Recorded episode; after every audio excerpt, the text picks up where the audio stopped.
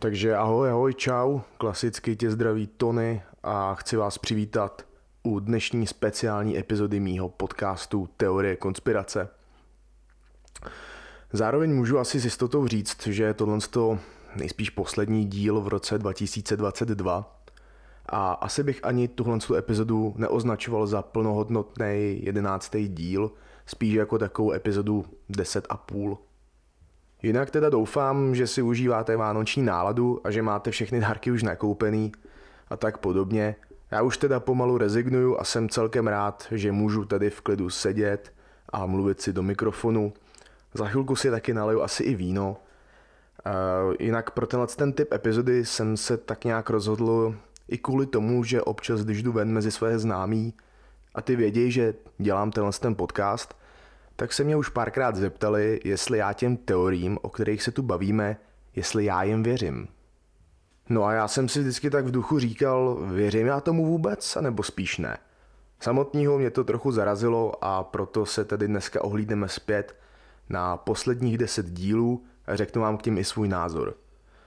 Taky bych si rád dal takovou oddechovější epizodu, protože mi přijde, že před těma svátkama to má každý takový trochu hektický a chcete řešit úplně jiné věci, rozhodně ne nějakému frontově malovat kuchyň. Pokud ale chodíte ještě do školy, jestli tu mám nějaký posluchači ze středních škol, tak vám gratuluju a tak trochu i závidím, protože mi přijde, že v tomhle tom životním období opravdu platí to, že máte o Vánocích spíš klid než stres. Jenomže i na vás jednou dojde. no a my začneme hnedka s první konspirační teorií z úplně prvního dílu podcastu a tím je Filadelfský experiment. Tak, to měl být ve zkratce tajný projekt americké vlády, jehož účelem bylo zneviditelnit loď, konkrétně torpedoborec USS Eldridge. Tahle loď měla podstoupit experiment už dvakrát s pozitivníma výsledkama a na třetí pokus se toho účastnila i posádka. Na tomhle experimentu se měli podílet i světoznámí vědci, jako byl Nikola Tesla nebo Albert Einstein a dál pak o něco méně známý John von Neumann nebo Alfred Bielek, což je zároveň i svědek události. Při třetím neúspěšným pokusu se měla loď teleportovat o 300 km dál a zase zpět do filadelského přístavu, kdy po skončení experimentu byla většina posádky mrtvá, zatavená do konstrukce lodi nebo byli námořníci nezvěstní. Údajně se podařilo tenhle ten experiment zatajit a neexistují žádný dokumenty, které by tuhle teorii potvrzovaly. A máme tu tak jenom svědectví pár lidí. Já si myslím, že je u téhle teorie pravda někde na půl cesty. Zároveň je těžký posuzovat něco, co se odehrálo před téměř 80 lety, ale já si dokážu představit, že na té lodi USS Eldridge třeba testovali jaderný pohon nebo něco takového a došlo k nějaký nehodě, která se pak prostě zametla pod koberec.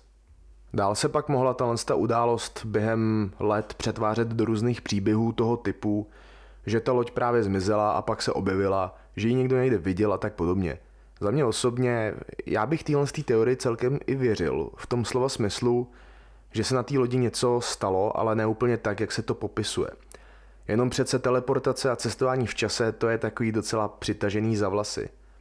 Takže filadelský experiment je u mě tak 50 na 50. Něco by mohla být pravda, ale ne úplně tak, jak příběh tvrdí. Naše další teorie z druhé epizody podcastu na filadelský experiment tak trochu navazuje. Projekt Montauk má totiž být podle Presna B. Nicholse s Filadelfí propojený – Preston je zároveň tak trochu průkopník téhle teorie o Montauku. Sám se ho totiž měl účastnit a manažoval experimenty na unesených lidech, tedy subjektech projektu. No a k těm experimentům mělo docházet v místě zvaném Montauk Point v New Yorku na letecký základně nazývaný Camp Hero. Jednalo se o to, že chtěli nějaký věci dosáhnout teleportace lidský mysli i za pomocí hodně krutých postupů, při kterých spousta testovaných osob umíralo. Tohle všechno probíhalo v 70. letech minulého století a Preston Nichols o tom napsal i pár knih. Nicméně, neexistuje žádný jiný důkaz než pár svědectví údajných přeživších, který ale nelze prokázat. Tady bych osobně tuhle tu teorii bral trochu s rezervou, protože víceméně opravdu vznikla jen díky knihám, který Nichols napsal. Oni jsou teda definovaný žánru sci-fi, ale autor tvrdí, že je to napsaný podle skutečných událostí. A vlastně se nám tady kromě tří, čtyř osob v příběhu nikdo další nevyskytuje. Proto se přikláním spíš k tomu názoru, že se jedná o nepravdu, která ale má svůj historický reálný základ. Ve smyslu toho, jakože tam ta základna opravdu stojí, že to je vojenský objekt a tak podobně. Jako další tu máme legendární Titanic a konspirace o jeho zkáze. Ten příběh asi každý zná. Loď plula do Ameriky, narazila do ledovce a potopila se. No, ale je tu i pár teorií o tom, jaká byla příčina a jestli se vůbec loď potopila. Ty tvrzení jsou takový, že za tohle událostí může stát kladba artefaktu mumie, kapitánovo náboženský přesvědčení nebo pojistný podvod společnosti, která Titanic vlastnila.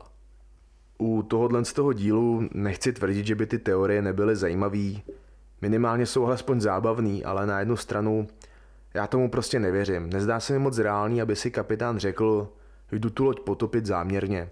On totiž údajně ani nebyl v kapitánský kautě, když došlo k vydání osudního rozkazu, který vedl ke srážce s ledovcem. Co se toho pojistního podvodu týče, tak si myslím, že asi potřeba říct, že katastrofu takového typu, ke všemu ještě v té době kolem roku 1912, by bylo extrémně složitý naplánovat. A i když jsou tyhle ty teorie o Titaniku celkem zábavný, hlavně ta s tou mumí, tak jim moc nevěřím a můj názor je, že došlo k lidský chybě a za špatných viditelných podmínek se ta loď potopila po nechtěný kolizi s tím legendárním ledovcem. Od lodní přepravy se přesuneme k letecké přepravě na epizodu číslo 4 a zatím asi snad k nejšílenější teorii o tom, že nás komerční letadla práškou chemikáliema, co způsobují rakovinu a různé jiné nemoce. Chemtrails je prostě konspirace všech konspirací a téhle legendě se nedá upřít její obrovská popularita. Nicméně, já fakt nevím, kdo by tomuhle tomu mohlo opravdu věřit. Nevím. Asi ani nikoho neznám, nebo si tím nejsem jistý. A taky si myslím, že je tohle přesně ta teorie, kvůli který spousta lidí kroutí očima, když před nima jenom zmíníte pojem konspirační teorie. Za mě osobně existuje totiž spousta zajímavých teorií a příběhů, o kterých se můžeme jakkoliv bavit a kolikrát mají spíš splňovat funkci zábavy než nějakého radikálního názoru. Typnul bych si, že s chemtrails je to tak, že já, stejně asi jako 90% populace planety Země, tomuhle prostě nevěří. Bylo by to moc drahý a nedává to smysl. Je to klasická maloměstská legenda a zároveň mi to i připomíná, že bych vám chtěl doporučit film Kdyby radši hořelo což je na českou produkci podle mě docela povedený snímek, i přes to hodnocení 56% na ČSFD. A jen tak pro zajímavost, anglický název tohle z toho filmu zní Somewhere Over the Chemtrails. No a my u letadel ještě zůstaneme, protože v pátém díle podcastu se hrály taky zásadní roli. Konspirační teorie ohledně 11. září nejsou rozhodně tak jednoduchý na posouzení jako u předešlých dílů. Tohle je navíc jedno z těch vážnějších témat tohohle z toho podcastu, teda aspoň podle mě. Tady je můj názor takový, že americká vláda špatně odkomunikovala příčiny a důsledky těchto z těch zásadních událostí se svýma občanama, což dalo právě za vznik konspiračním teoriím, který se masově šířily i co se přesvědčení týče. Na druhou stranu, jasně, je tady nějaký střed zájmu, hlavně finančních a taky dost důkazů o tom, proč by to mohlo být spiknutí ze strany samotné vlády USA. Jenomže když se koukáte jenom jedním směrem, tím, kterým logicky chcete, tak vidíte vždycky tu pravdu, co hledáte. Já v tomhle tom případě zastávám ten názor, že občas to nejjednodušší a nejlogičtější vysvětlení je prostě to správný. Máte pár šílenců, co se z náboženského přesvědčení rozhodli páchat teror, no a unést letadlo před rokem 2001 nebylo údajně ani tak složitý. V té době bylo například povolený si vzít na palubu letadla zapalovač nebo kapesní nožík. Dál nikdo s takýmhle radikálním jednáním nepočítal a únosci byli prostě zoufalci primárně z tehdy chudý Saudské Arábie, který nějak zmanipuloval Usama bin Laden, což je vlastně jediná věc, co moc nechápu, protože on byl z bohatý prominentní rodiny arabských developerů. Mohl si prostě v klidu žít jak král, ale ono asi, když už se narodíte jako bohatý, tak vás peníze paradoxně vůbec nezajímají. No a teďka se přesuneme víc na východ do Černobylu k jedný z nejvíce mých přehrávaných epizod a tou je díl číslo 6, kde jsme se zabývali různýma konspiracemi ohledně výbuchu černobylského jaderného reaktoru. Velký černý pták, sabotáž tajného agenta USA, spiknutí ze strany ruské vlády a UFO. Tohle to všechno doprovází tuhle tu obrovskou havárii, ke který došlo v roce 1986. Já si osobně nemyslím, že by ani jedna z těch teorií byla pravdivá. Zastávám tak spíš ten názor, že došlo opět pouze k lidskému pochybení a celkem mladá technologie získávání energie byla dost podceněná. Teda alespoň co se týče její destruktivní schopnosti. Berme tak v potaz ego Anatela Diatlova, což je de facto strujce katastrofy, s jeho přesvědčením toho, že reaktor nemůže vybouchnout. Jenomže ani Diatlov nevěděl o zásadní vadě v konstrukci reaktoru, plus personál elektrárny nebyl dostatečně kompetentní. Já katastrofu v Černobylu vnímám jako chybu stupidního komunistického režimu spolu se špatnou odbornou znalostí ruských vědců a konstruktérů. Což jsem přesvědčený, že právě tohle byl ten nepřímý důvod téhle nehody. V sedmém dílu podcastu jsme opět zůstali na východě a to tak trochu v aktuálnějším dění. Rozebírali jsme si to, jestli je možný, že je Putin mrtvej, po případě co mu je, že má zapotřebí rozpoutávat naprosto nesmyslnou válku. Po internetu totiž koluje několik důkazů zastávající ten názor, že je ruský prezident Vladimir Putin dávno po smrti a vydává se za ně několik dvojníků, po případě, že je smrtelně nemocný a nezbývá mu moc času.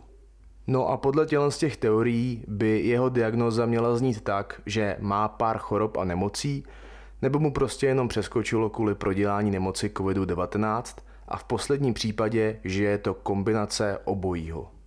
Putin by měl totiž chtít údajně po sobě zanechat něco, co mu zaručí nesmrtelnou slávu. No a to něco je v podobě rozšíření ruského území. Upřímně, já si myslím, že je Putin nejspíš smrtelně nemocný a nezbývá mu moc času. Jako ta představa, že je už dávno po smrti a vydávají se za ně nějaký dvojníci, asi by to taky šlo, ale nevím, nevím. Něco mi říká, že spíš furt žije, ale sám moc dobře ví, že už to nebude na dlouho. No a dál se dostáváme na osmý díl, na moje oblíbený Y2K, který je u mě oblíbený díky tomu, že to vlastně není ani konspirační teorie jako taková. Millennium Bug neboli problém roku 2000 je normálně vládou přiznaný reálný problém, takže můžeme o téhle události oficiálně říct, že je pravdivá a opravdu k ní došlo. Jediný spekulace nám tak zůstávají na ty důsledky, ke kterým to mohlo výst, ale vzhledem k tomu, že se nic moc z toho nestalo, lze to celkem jednoduše vyvrátit. Takže k Y2K došlo, jenom to nemělo tak katastrofický scénáře, jak spousta lidí předpovídalo. Takže to znamená, že můžeme jít hnedka na naší další devátou epizodu podcastu, která byla celkem tématická a probírali jsme v ní, jestli by mohlo být možný, že byla sametová revoluce v Československu domluvená.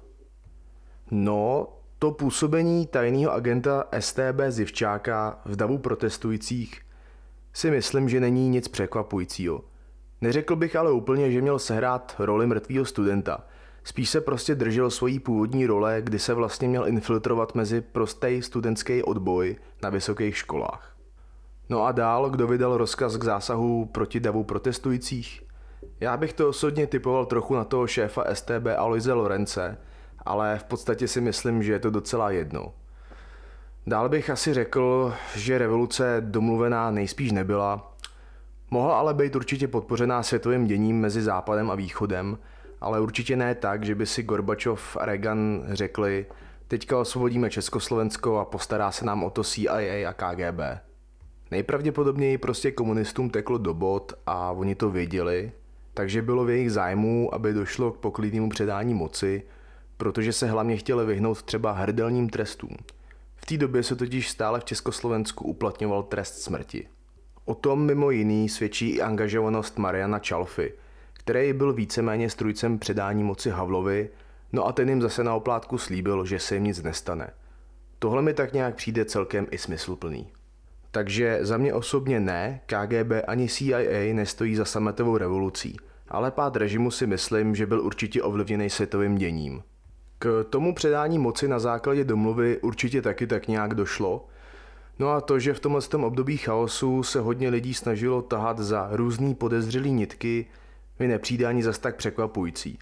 Takže bych to viděl tak, že je pravda opět někde na půl cesty. No a jdeme to ukončit naší nejnovější epizodou s teorií o mrtvém Paulu McCartneym.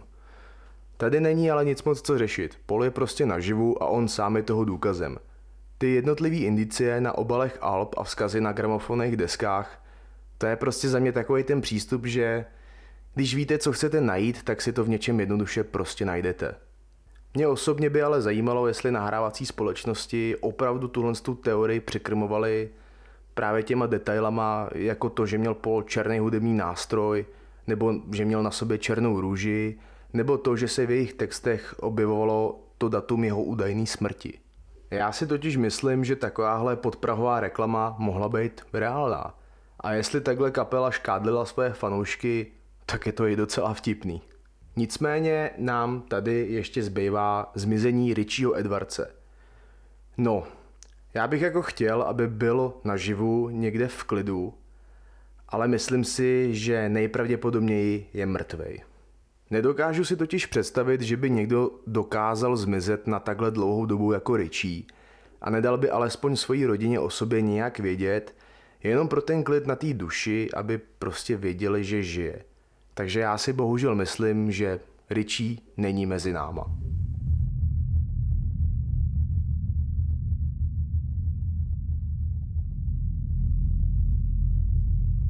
No a to bychom měli prozatím asi všechno. A takovýhle shrnutí si určitě uděláme za další 10 dílů znova. Jinak, klidně mě sledujte na Instagramu Teorie konspirace psáno bez mezery nebo na herohero.co lomeno Teorie konspirace Y2K. Tam samozřejmě najdete skvělý obsah, co doplňuje nejrůznější informace k našim zveřejněným dílům. A jinak přeju vám všem poklidný svátky, hezký nový rok a ten začneme s českou konspirací, ze který se stal i celosvětový hoax a má naprosto skvělý příběh, co se týče jednoho agenta STB. Tak čau.